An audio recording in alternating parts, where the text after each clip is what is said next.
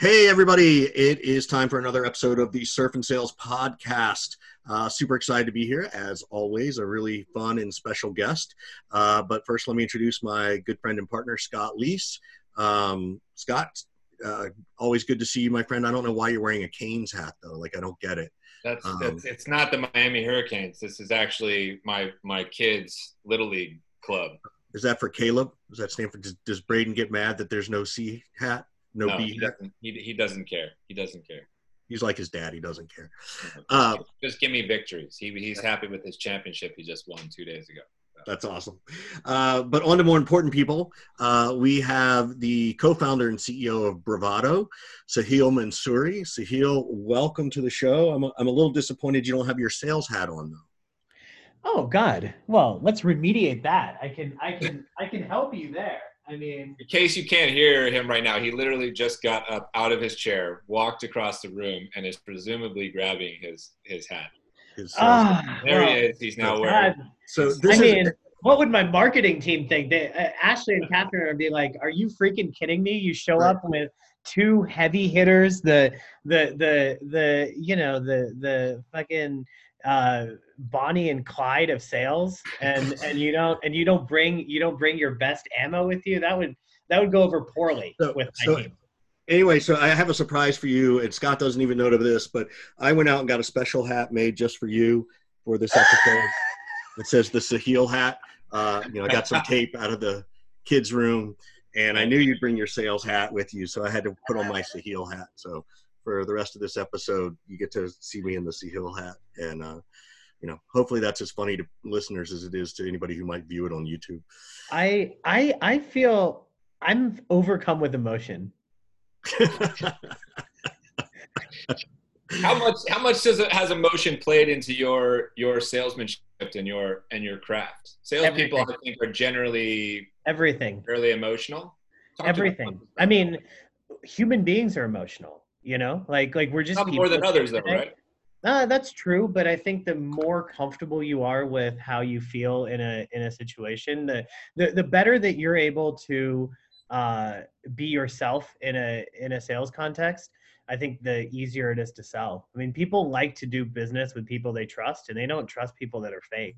You know, like you, um, there's. It's interesting. There's a there's a medical term for this. I'm missing it, but uh, certain people are are uh, psychopaths, right? Like actual psychopaths, where they don't feel emotion. And when you're near someone who's a psychopath, you actually can feel it. It's it's a it's like a human instinct that we it's a survival instinct. It's like the same like spidey sense that a gazelle gets when there's like a lion somewhere in the forest you know? Because as human beings we crave authenticity we crave emotion we crave the the, the connection between people. And i think the best salespeople i've ever met with are the best salespeople i've ever known you know, let alone met with are folks who are able to uh, bring their authentic self and break the paradigm of like this is i am a salesperson. You are a buyer we are doing a sales process and can get down to like hey scott hey richard like what's up guys? Like let's hang let's talk let's let's do this.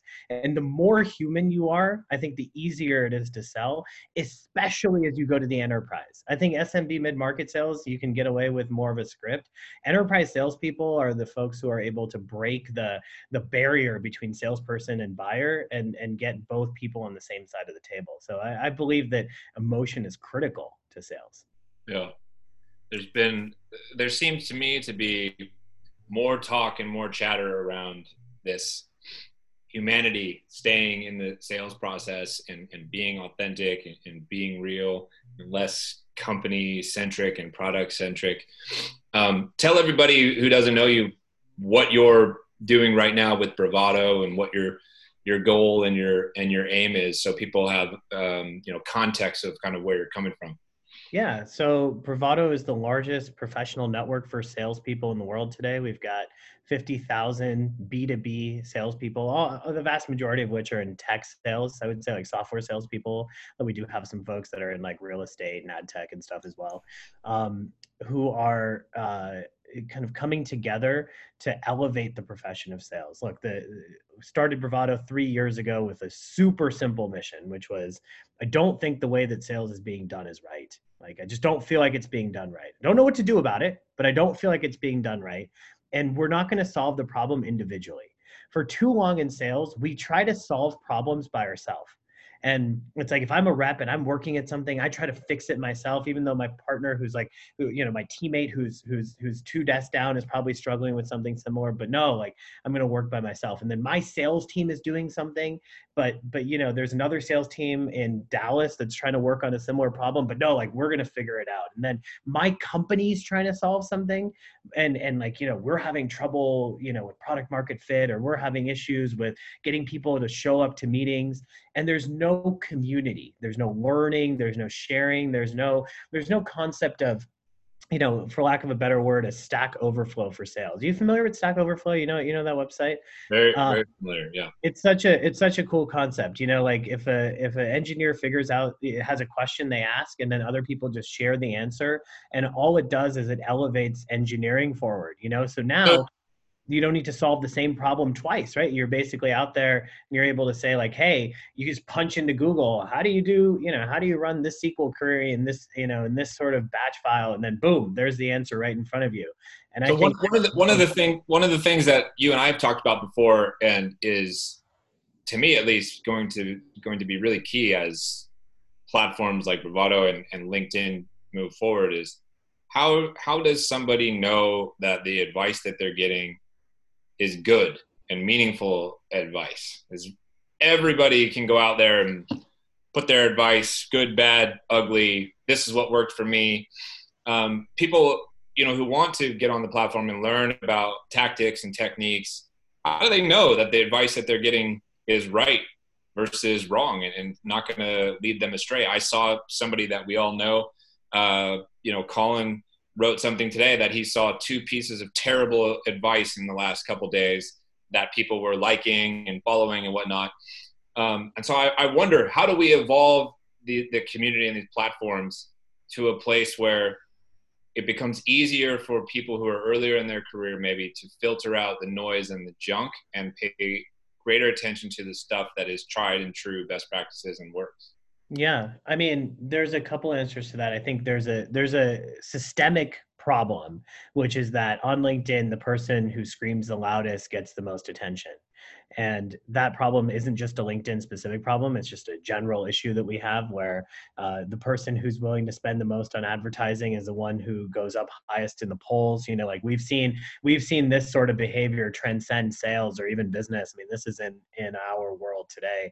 Um, the way that we try to solve the problem at Bravado uh, is we try to get uh, a sense of someone's credibility uh, and we try to understand what their experience is like. So, to give you an example, we use we use a specific formula around understanding who you've sold to in the past and what the experience has been that you've delivered to those clients to try and measure what your credibility is on a topic.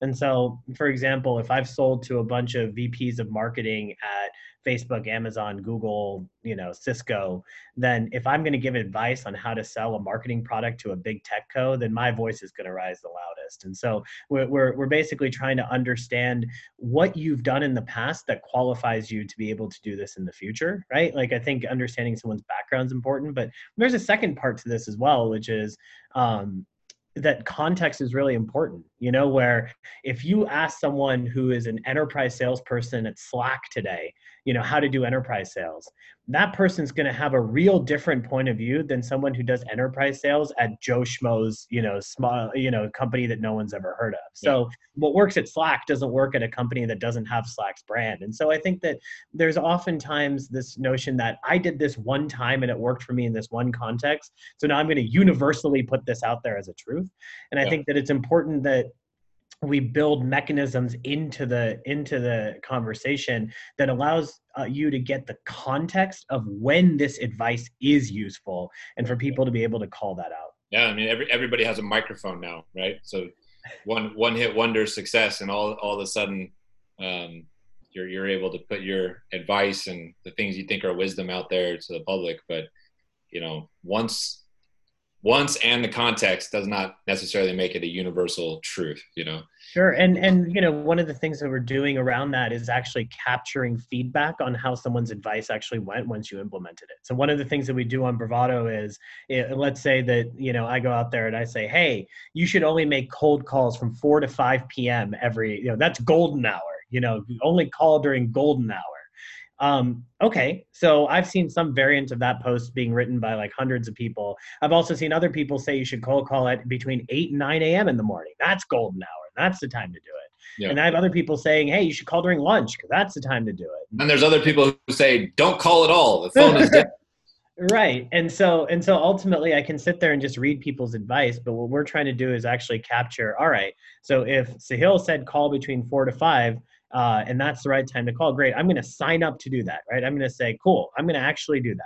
And then you go out for a week or two and you do that, and then you report back results. And we capture those results and we put them up there and we say, hey, Sahil said call from four to five. But as it turns out, you know, I tried that and I didn't get any freaking meetings off of it. Versus someone else might be like, hey, I got a bunch of meetings. And so you can start to get a sense of like, hey, Sahil's advice is 74% good, you know, and we're trying to trying to get a sense of what people's credibility is based on real world feedback. I love I love that. So if I don't give any feedback, my credibility is still 100%. if, I, if I don't put any advice out there, I, I, my number will always stay high in, in the bravado world, right? Well, it won't matter much, right? I guess if you don't put any advice out there, there's nothing, there's no harm. It's the fact that everyone's putting out advice out there without whether they deserve to or not. That's the real problem. Richard, everyone wants your advice, man. You're the you're the ledge.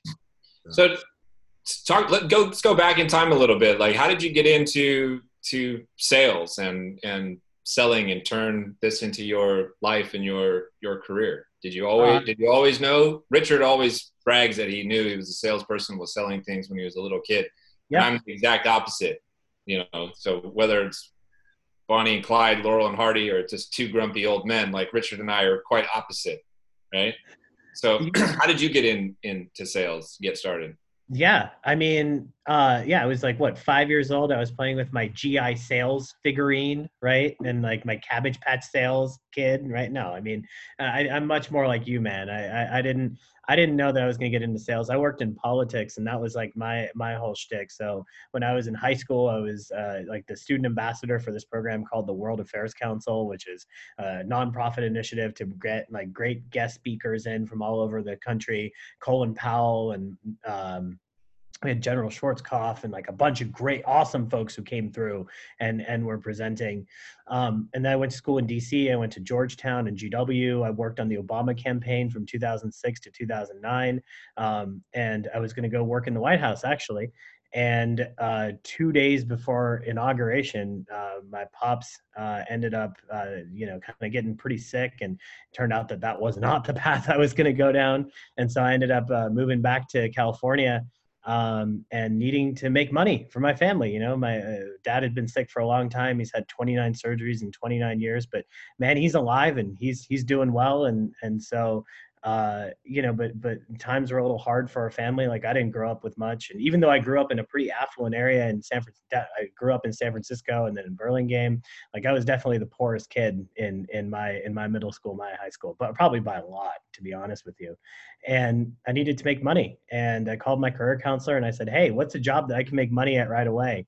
Yeah, so very, goes, very strategic in some way on on your part, right? I mean, Me- meaning like you looked at it strategically and said, I have to find a job where I can make X amount of money or more than what all these other jobs make or unlimited potentials. And so, okay, that's sales. I might as well try that. Was that well, what it was? No, no, actually that that's that's that is where it ended up, but that's not how it happened, right? So I I called my career counselor to say, hey, what's a job that I can make money at right away? But I was, I mean, I was one of those kids that like, you know, graduated college at 20 and like, you know, I was a mathlete, not an athlete. I was the opposite of you, Scott. You know? so I was, I was the mathlete. You know, I was a chess player, uh, which, which was extremely attractive for my social life, as you can imagine. Um, and so, and so I, I called my career counselor and I was like, Hey, I need to make money. What's a job that I can make money at? And her boss, who was, um, I'm sorry, her boss, I said, uh, her husband was a VP of sales at Oracle. And so she was like, oh, you should get into sales.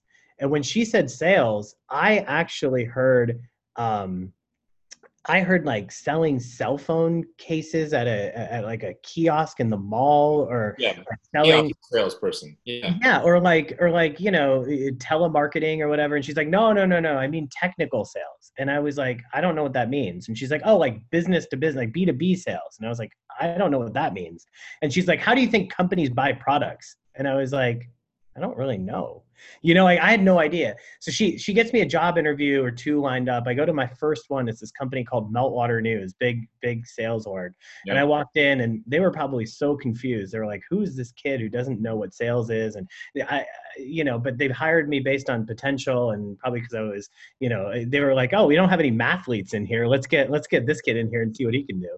So $36,000 a year, but with uncapped commission.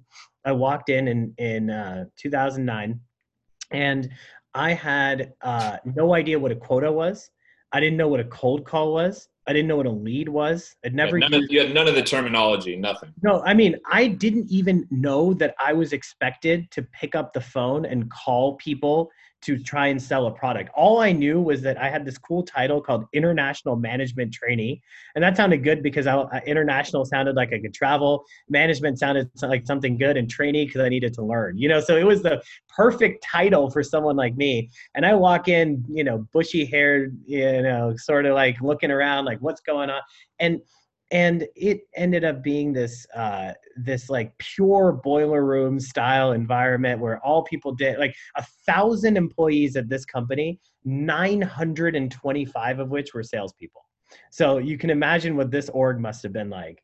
And the first three months i was there i didn't sell a single deal and they finally sat me down and they're like hey we're gonna have to fire you man. Like you're super smart and like you're really good at you would be really good at sales but you keep you keep being fake you know and i was like i don't know what you mean and because in my head i had equivocated doing sales with like being buttoned up you know so i'd be like hello i'm sahil mansuri calling Yeah. with meltwater news because i thought Very- that's what you sold Very you know? 'Cause, proper, like, very rigid. yeah, yeah, proper, right? Like, oh, like I'm gonna be a business person now. Like that's how I'm gonna sell.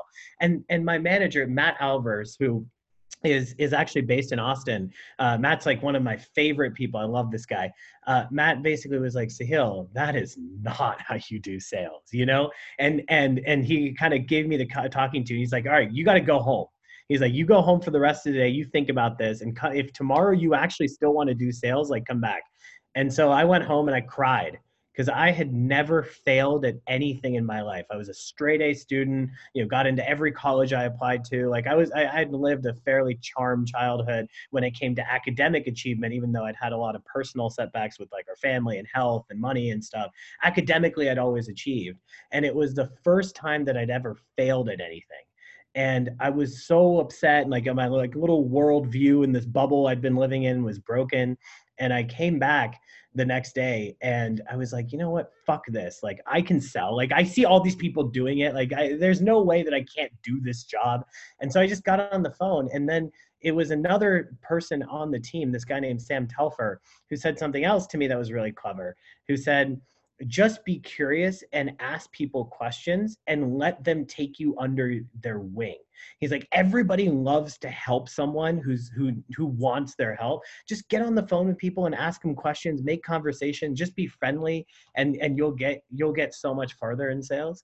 And so it was basically like an overnight transformation. You know, the next month I was the first person globally to hit quota. Uh, my, it was monthly targets. It was twenty thousand dollars a month, and on like the fourth day of the month, I hit quota. Um, and then I went on to hit quota every single month by more than two hundred and that year, I which is two thousand nine, by the way, which is as you might imagine, a shitty year to be doing sales. In two thousand nine, I broke the global record for 10 years worth of sales at Meltwater. I was the number one salesperson in the history of the company. And I sold more than twice as much as the next best salesperson. Again, Wow. with 925 salespeople and having spent three months basically selling nothing, I was closing. I, I, think the best month I had was I sold over 120K with a 20K quota. What did uh, what did what did that experience do to your self confidence and your and your ego? Uh, huge, huge mistake because what ended up happening is I thought I was I was like the Jesus of sales, you know. So then I was like, oh, this is I'm the best, you know. I'm I I went right I went from like that one moment of like recognition that that sales was really hard and that like this was a pursuit yeah. and I needed to learn to going to the exact opposite end where I was like I can do no wrong. And so then I ended up being a huge asshole to work with. I was great to my clients. You know, I figured out how sales came very intuitively to me once I understood that I could just be myself and that was enough and like I could use my intellect and I could use uh, like conversation and relationship building in order to sell. But then I became a nightmare to work with. And I was and I ended up getting fired from Meltwater despite being the number one salesperson in history and having run the most successful sales team in history because I was a pretty good manager with friends and people. I was just the worst person to manage. Like all of my bosses, every person that managed me hated me because they're like this kid won't listen so full of himself you know and i was just such an asshole started drinking all the time partying all the time thinking that like you know none of the rules applied to me and i basically went from being this like coddled fat chess playing Indian kid to thinking that I was like, you know, Tony Montana or some shit. You know, it was hysterical. No, I can't no, even believe it. you fell victim to, to all the stereotypes. Every stereotype, right? When I say that, like, I'm building bravado for myself, like I mean it, you know, like I don't, that's not, that's not hyperbole. Like I needed this. I needed someone to, when I first started in sales, teach me the fundamentals. And when I got good at sales, to check me a little, you know, like I needed that. I needed someone to sit me down and say, hey, Sahil, being the number one sales rep ain't shit. You know, like that's great. You're the number one sales rep at Meltwater. There's a thousand people here. There's 18 million salespeople in the world right? Like you're like the number one player of like a Div Six, bat, you know, like a soccer team. Like you're like you need to get yourself to the Champions League and be the best player in the world if you really want to brag like this. Like right now, you ain't shit, kid. Like I needed someone to check me like that, and I just didn't. I'm, I'm confused, Scott. Are we going to call this, you know, the self-proclaimed Jesus of sales episode, or being number one on the leaderboard don't mean shit? Like that's a great name for the sales for this episode.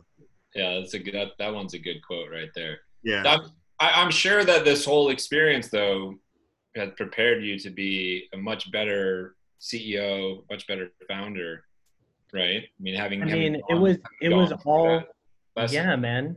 Totally. Like it was all look, here here's where it boiled down to. It was when I got to Glassdoor that I finally had my like awakening moment. I showed up, I was one of the first 20 employees at Glassdoor and almost immediately again i started having tremendous sales success uh, and it was like two three months in and i started closing facebook and microsoft amazon google all in like a month and a half you know and uh, and quickly again kind of ascended to be the number one sales rep in history and a bunch of the folks who i worked with there clay bentley olivier um, Doug, Pat, Jake have gone on to have these like incredible careers, you know. So I, I worked with some really, really talented people there and it was it was that experience plus the experience of for the first time starting to give back instead of just being selfish and starting to help other people who uh, were struggling to hit their hit their quota and starting to recognize that there was more to it than just like being the number one sales rep and that, that there was uh, this this higher purpose of of seeing someone else succeed and recognizing that like I couldn't just always put the ball in my hands and I needed to learn to pass too. You know, I, I, that that sort of mentality was super helpful for me. I got I got a question. Now that you have this experience, right? You got the yin and the yang, um, and you you from the from being you know the number one rep to the jerk rep to now managing people for those managers who are listening or or those salespeople who are listening, how would Sahil manage Sahil? How would you have now that you have an understanding of what appropriate behavior is, what the right thing is like? How would you manage your you know, your asshole self? Like what what kinds of advice would you try to give that salesperson? I think perspective is everything. I literally think that perspective is everything. Where if you are not able to show someone the context of where they are and where they could be that's what was missing you know if all you do is say wow you're the number one salesperson you're awesome wow you're the number one salesperson celebrate sahil then that doesn't work you know it needs to be you have to set goals for people that are stretch goals that Mhm. are appropriate for their level. And so if you're the number one salesperson at a company and you're I mean at one point at Glassdoor it was myself and a guy named Clay Bentley. We were responsible I want to say for like 50 to 60% of the revenue of the company and we had like 30 40 sales reps, right? It wasn't a small team. And we were literally just like top top of the leaderboard. And I, again, like it's so easy to get full of yourself, right? It's so easy to be like, oh yeah. say, though? So, so there's a manager. I know there's somebody out there listening right now who's like, I know exactly. I've got that rep. I understand. How do you give that perspective? How do you? And it could be you attempt to give the perspective, right? You know, you can't make them lead the horse to water. You can't make them drink it, right? No, I, I mean, I think that I think it's just like it, it's it's setting a bar. It's setting a bar that goes beyond the company they're at. I think that's what it is, right? It's like nobody ever asked me. You know, no one asked me the question for 20 i want to say for at least for the five to six first five to six years of my sales career. Nobody asked me the question Sahil what do you want to do in five years? Like do you want to still be in sales? If someone had asked me that question like i I- mean because i remember the moment when i was asked that question. I, I i was the vp of sales at a company called virul. I was dating this new girl who then ended up becoming my wife who i've been married to for six years. And and she she basically asked me this question. She goes I come back, you know, big, big quarter, blew out, you know, awesome. Uh, go out with the team, come home at 10:30, and I'm like, dude, we knocked it out, and da da da da da. And she wasn't that impressed. And I was like, how are you not that impressed? Like, it's awesome, you know, we crushed it. And she was like, yeah, but do you just want to be in sales for the rest of your life? I thought you wanted more for yourself than that. And it just like hit me like a ton of bricks. You know, the first time I was like, wait, being the number one sales rep isn't enough you know like i need to do more with my with my skill set like the the number one salesperson at your company doesn't want to be in sales forever like that's the secret they don't want Think- to be in sales forever I i, think- I definitely think some do. I think some don't. I think it's I think it's also age, right? Like if you're talking about someone earlier in their career like you were, that vision is there, right? If you're talking about someone who just is in sales and they've been doing it all their life, they may not want they maybe they did management and they don't want that. They just want to be an individual contributor.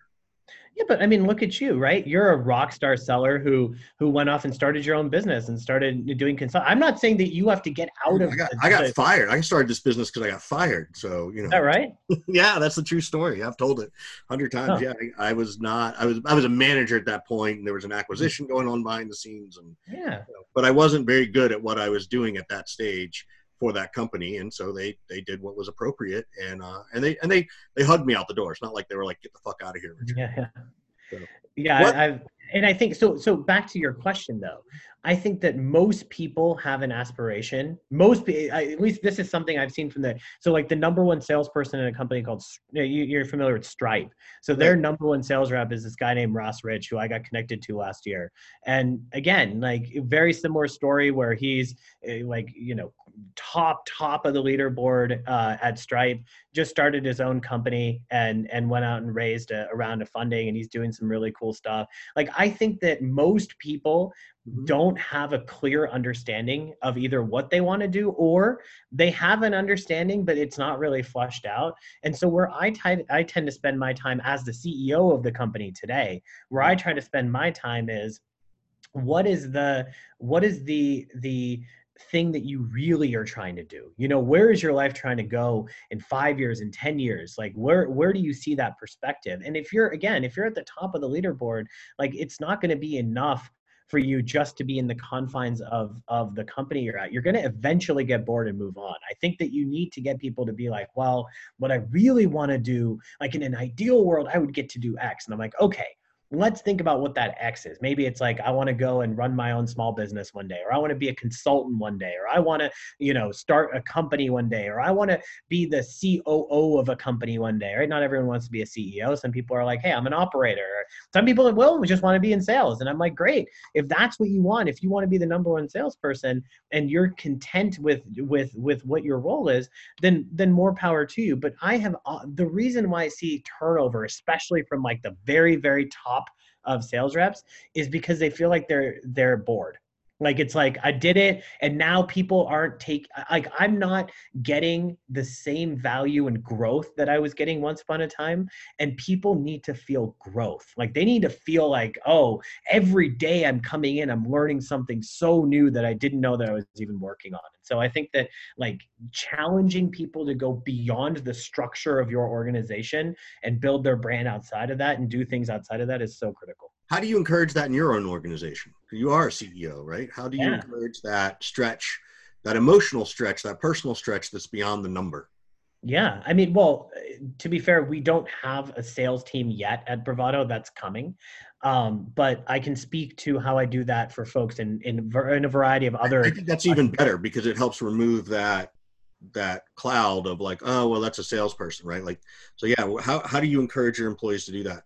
Yeah, so let's talk about one person on our team who I have a lot of admiration for. This this woman named Amy Young. So I met Amy uh, in in a through like a personal connection. Uh, I want to say back in uh, maybe July, June, July of 2018. So so I guess not quite two years ago. It's 18 months ago and I met Amy and and I was immediately impressed with how smart she was and how talented and just like thoughtful. And so she and I uh, ended up getting breakfast together. And I had a conversation with her and I asked her, "When you were a kid, what did you want to be?" And she said she wanted to be an astronaut. And I said, "Why did you want to be an astronaut?" And she's like oh i always wanted to like you know do new things and explore the next frontier and do this and do that. And i was like why didn't you do that? And she's like oh i get she's like i get motion sick. So i don't think that being an astronaut was all right amy's gonna kill me for sharing this story but it's okay. She i, I hopefully all right amy all love amy all love, yeah, i get motion sickness too amy just so you know i got it. When we go on vacation i can't go on the boat rides with my kids so. And so and so Amy and I uh, started working. So anyway, so she joined our, our company as as our head of operations uh, in September of 2018, and every conversation I've had with her, you, know, whenever we get to that like moment where she's nervous about something, so she was so she was asked to be a keynote speaker at uh, Rainmaker, now Rev, uh, by SalesLoft, and she was up on the main stage, and and she gets asked to do this and she literally told me she would rather quit bravado than get up on that stage. Again amy's gonna kill me for the story but it's uh, you know have to benefit i hope she doesn't. I really i really hope amy knows that like no no she she does she does. I'm, I'm kidding. She's gonna she's gonna get a good laugh out of it though. Yeah. she was like i would rather she she was like, I would rather quit than get up on that stage. She's like, there is no way I'm going to go speak in front of a thousand people. And I was like, yeah, but Amy, remember, like we talked about this. You wanted to be an astronaut. You know, you wanted to push yourself, and this is that chance. You know, you're pushing yourself. You're breaking through your own your own inhibitions for yourself, and you're like stretching beyond that. And and and she worked at it, and she gets up there, and I tell you what, she was up there with Barrows, and she was up there with uh, Ali, and. I even Barrows would probably admit she I mean she was easily the best speaker that they had at at, at Rainmaker easily awesome. and and afterwards hundreds of people coming up to her being like oh my god that was so inspiring and oh my god that was such a great presentation because yeah. she is that awesome and afterwards she came up to me and she was like thank you you know like you pushed me to get there and now I can see that I can do it now she goes and she speaks at colleges and, and like it's just incredible to see people develop like that and right. and the reality is like I you know, I can't push the person up on stage. You know what I mean? Like they got to get up on stage themselves. She did all the work. I didn't do anything. But it's up to me to remind her that the confines of like the little bravado land of like doing whatever isn't the goal, right? The goal is for her when she leaves bravado, I want her to like look back and be like, "Holy shit, I can't believe I did all that." You know, I want her to be so proud of herself. Like that's the thing that that inspires me as a leader. I, I love that too. I think I hope if people walk out of here, they go to their one-on-ones and try to have a, a human conversation. What do you want to be when you were a kid? Right. Or, or maybe even in a team stand up. Hey, we're going to do something totally different. Like, yeah. what was your dream? Like me, I wanted to be a NASCAR driver. Right. Now, really? keep in mind, oh, yeah. I, I grew up in Macon, Georgia. And um, NASCAR was not what it is today. It was still a very Southern thing um, I would even go so far to say is that probably had a redneck image, and um, you know, which just sort of meant someone who was might be unintelligent, which is not the truth. Um, sure. But I still follow it. And I remember telling my dad years ago, I was like, I'm like, Dad, what you know, I, you know, I, I don't know if you knew this. I wanted to be a race car driver. He's like, Really? why didn't you tell me that? And I was like, Dad, I, I, I don't know. I thought you'd be embarrassed.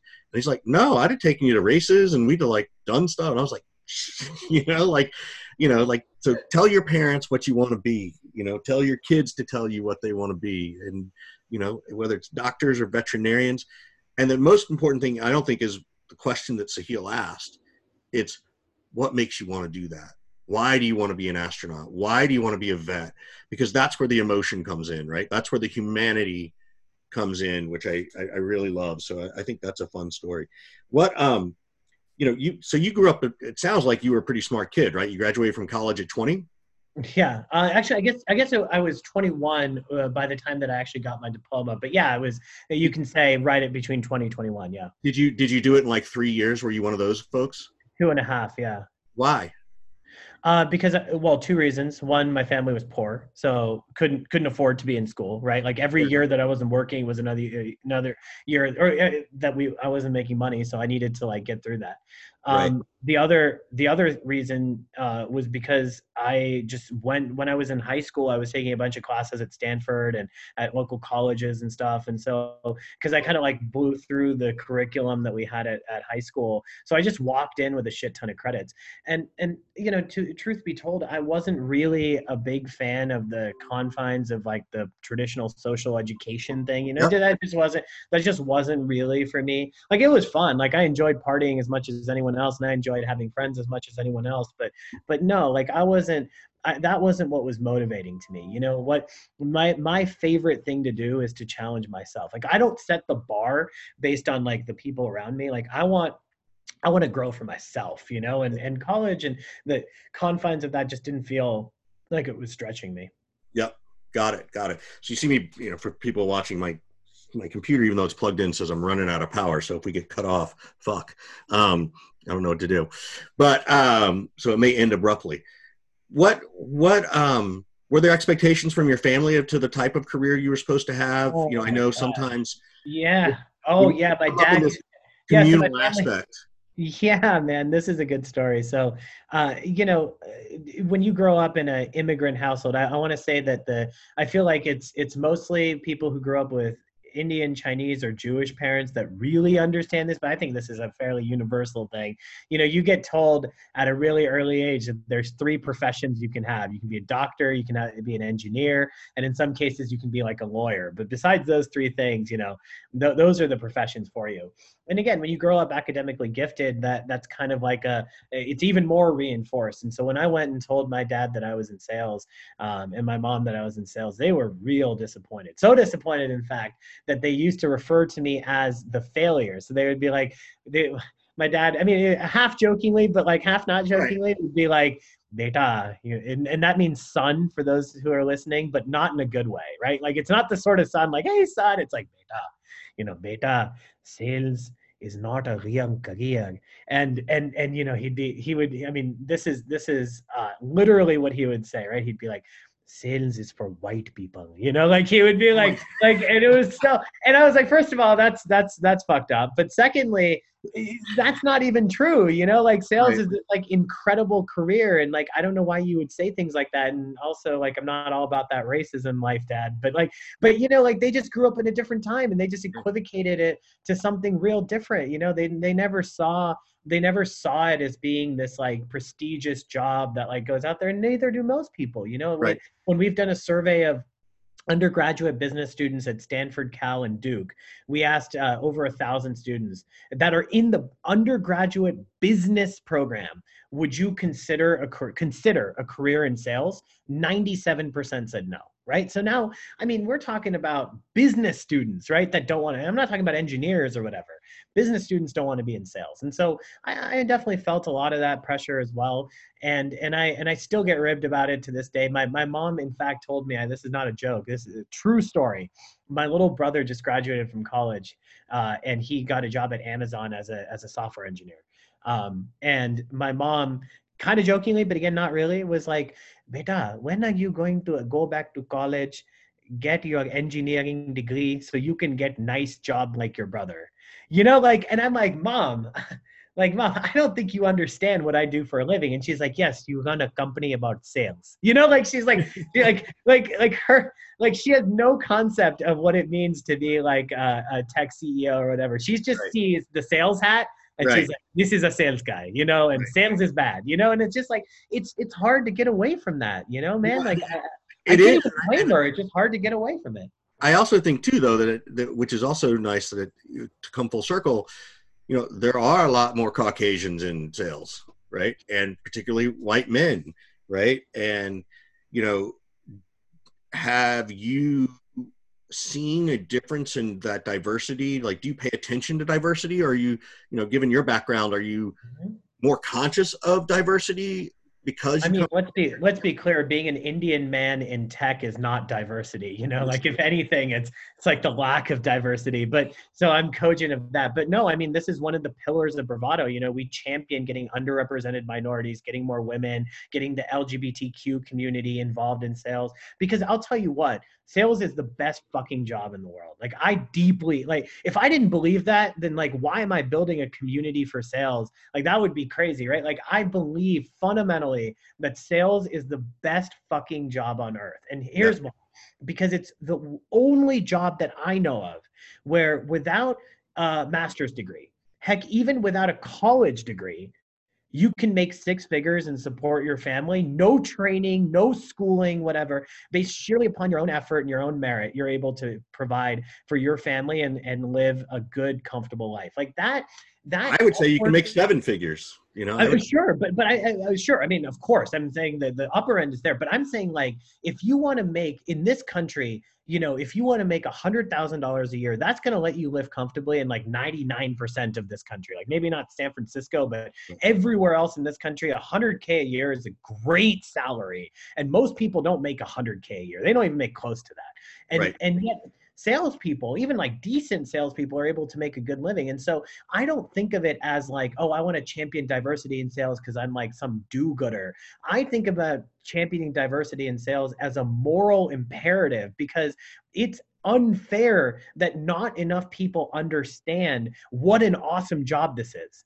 You know, like this is a job where you have incredible career upward mobility. You have the ability to work from home. So if you are a single parent or if you have a sick parent, you have flexibility in your work hours. Dude, I used to take calls. Uh, I remember you know, my, my pops would have these, like he still does, like poor guy, man. He's he's an amazing human, but he still has like once a year something goes wrong and he ends up in the hospital.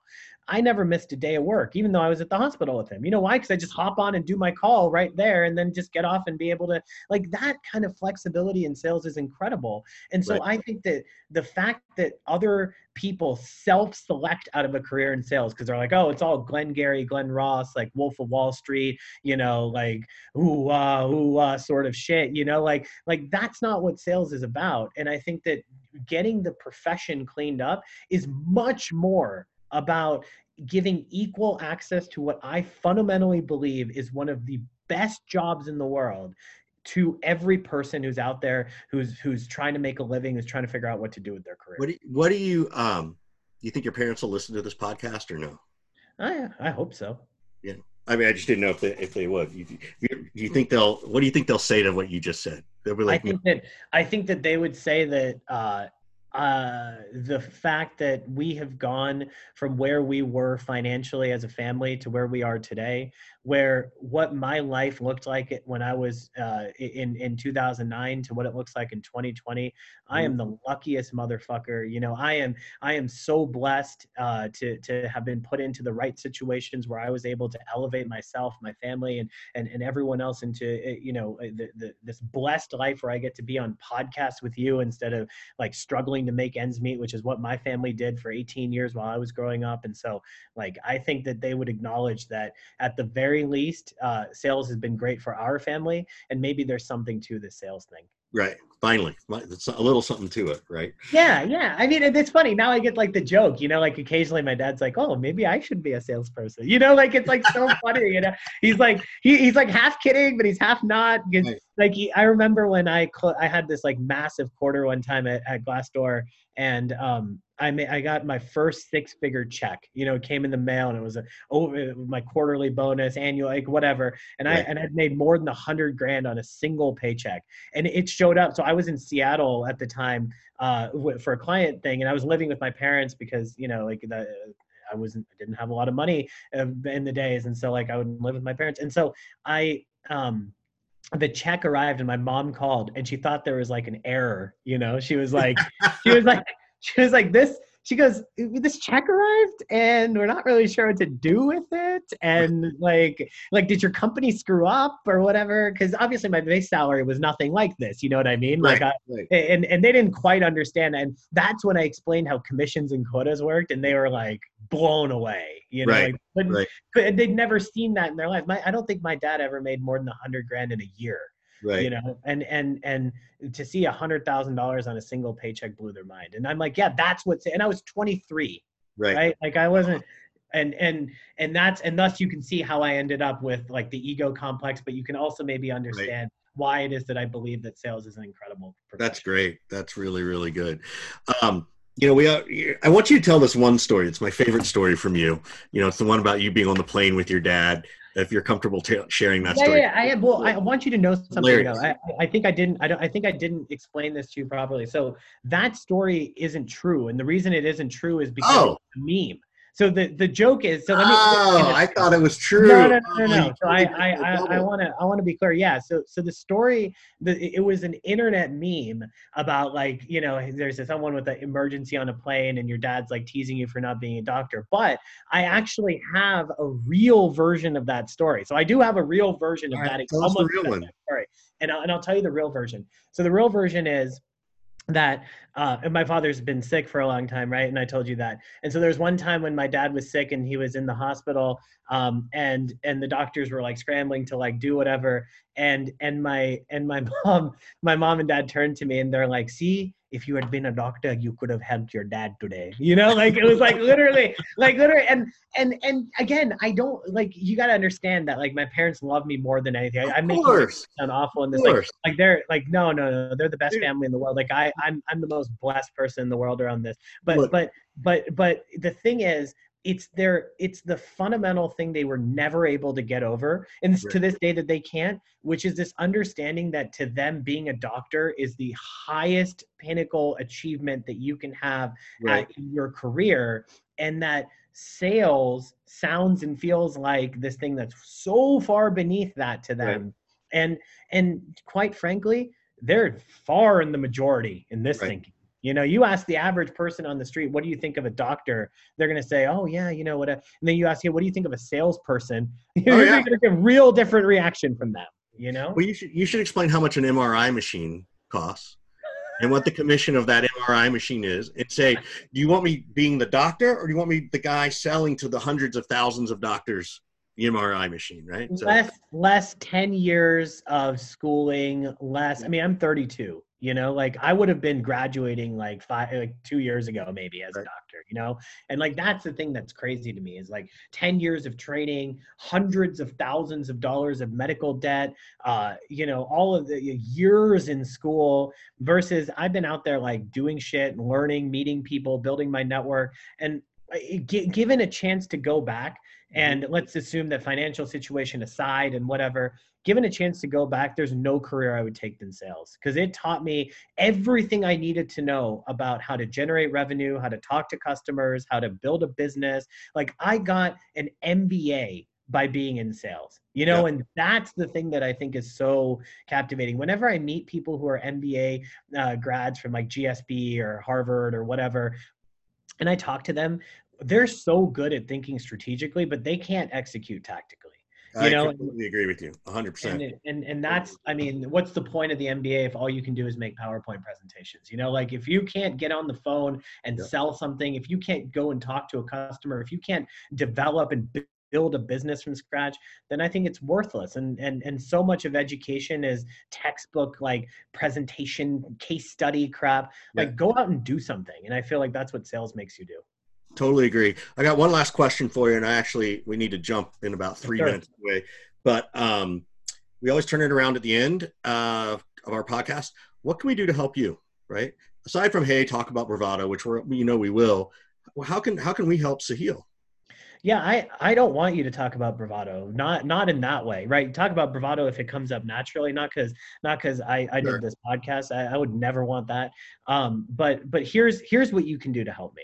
The number one thing that you can do uh, is to go out there and tell people what makes sales a great career. Help me dispel the stigma of sales. This whole notion that you have to be dishonest to be in sales, that you have to be pushy to be in sales that sales is this job where like you're like a telemarketer like you're spamming people and like you know all of this all of this uh let's just say grossness around sales help me get rid of it. Because look it's not going to happen because i get it i did this podcast. It's not going to happen because of bravado. It's going to happen when every single person in sales stands up and says you know what? The stigma of sales isn't the reality of sales and i want to represent the reality of sales. And Yep. so what what the best thing that you can do to help me and the thing that you can do i think to help our profession as a whole is to stand up and say you know what? Here's everything you've heard about sales but this is what it's actually like. Spread that message within sales spread that message even more importantly outside of sales you know i go and i i guest lecture at a bunch of different universities across the country and i usually show up inside of a marketing class or a general business class and talk about sales and when i get up there and i ask people hey what do you think of sales oh, we got another we got another guest I know. I think I've got a uh, keep Ooh. going. Let's finish it out. Yeah, yeah. Okay, great. Poor Chris. Um, and so the the um, yeah, the, the- where where we end up is, uh, you know, I get up there in in front of the college uh, classroom, and I'm like, hey, you know, tell me when I say salesperson, what comes to your mind? Right. I mean, I could just, I, I don't even need to ask the question. I could just literally just like parrot it. You know, I could just write it on the whiteboard of what they Totally really agree. and Cool. you know what? So can you, and so can every other person. And Yeah. until that changes, nothing will change Totally agree. until that changes nothing changes and so if all we are is a bunch of commission breath like you know like uh, people out there just trying to like sell whatever the fuck to whomever the fuck then we are never ever ever ever going to elevate the profession and so help me break the stigma of sales because there's no way that i'm going to be able to do it alone Awesome, man. That's really, really great. Sahil, it's always a great pleasure to see you, a great pleasure to talk to you. I will wear my Sahil hat with much pride, you know, for those it's so see it. good right it's there. so good oh my god that's amazing So, uh, but we appreciate it. We love you. Um, there's so much more we could have gotten into today. I'd love to have you back to do some more. But thank you again. We really appreciate it. thanks richard you're my fave cheers man bye Yeah.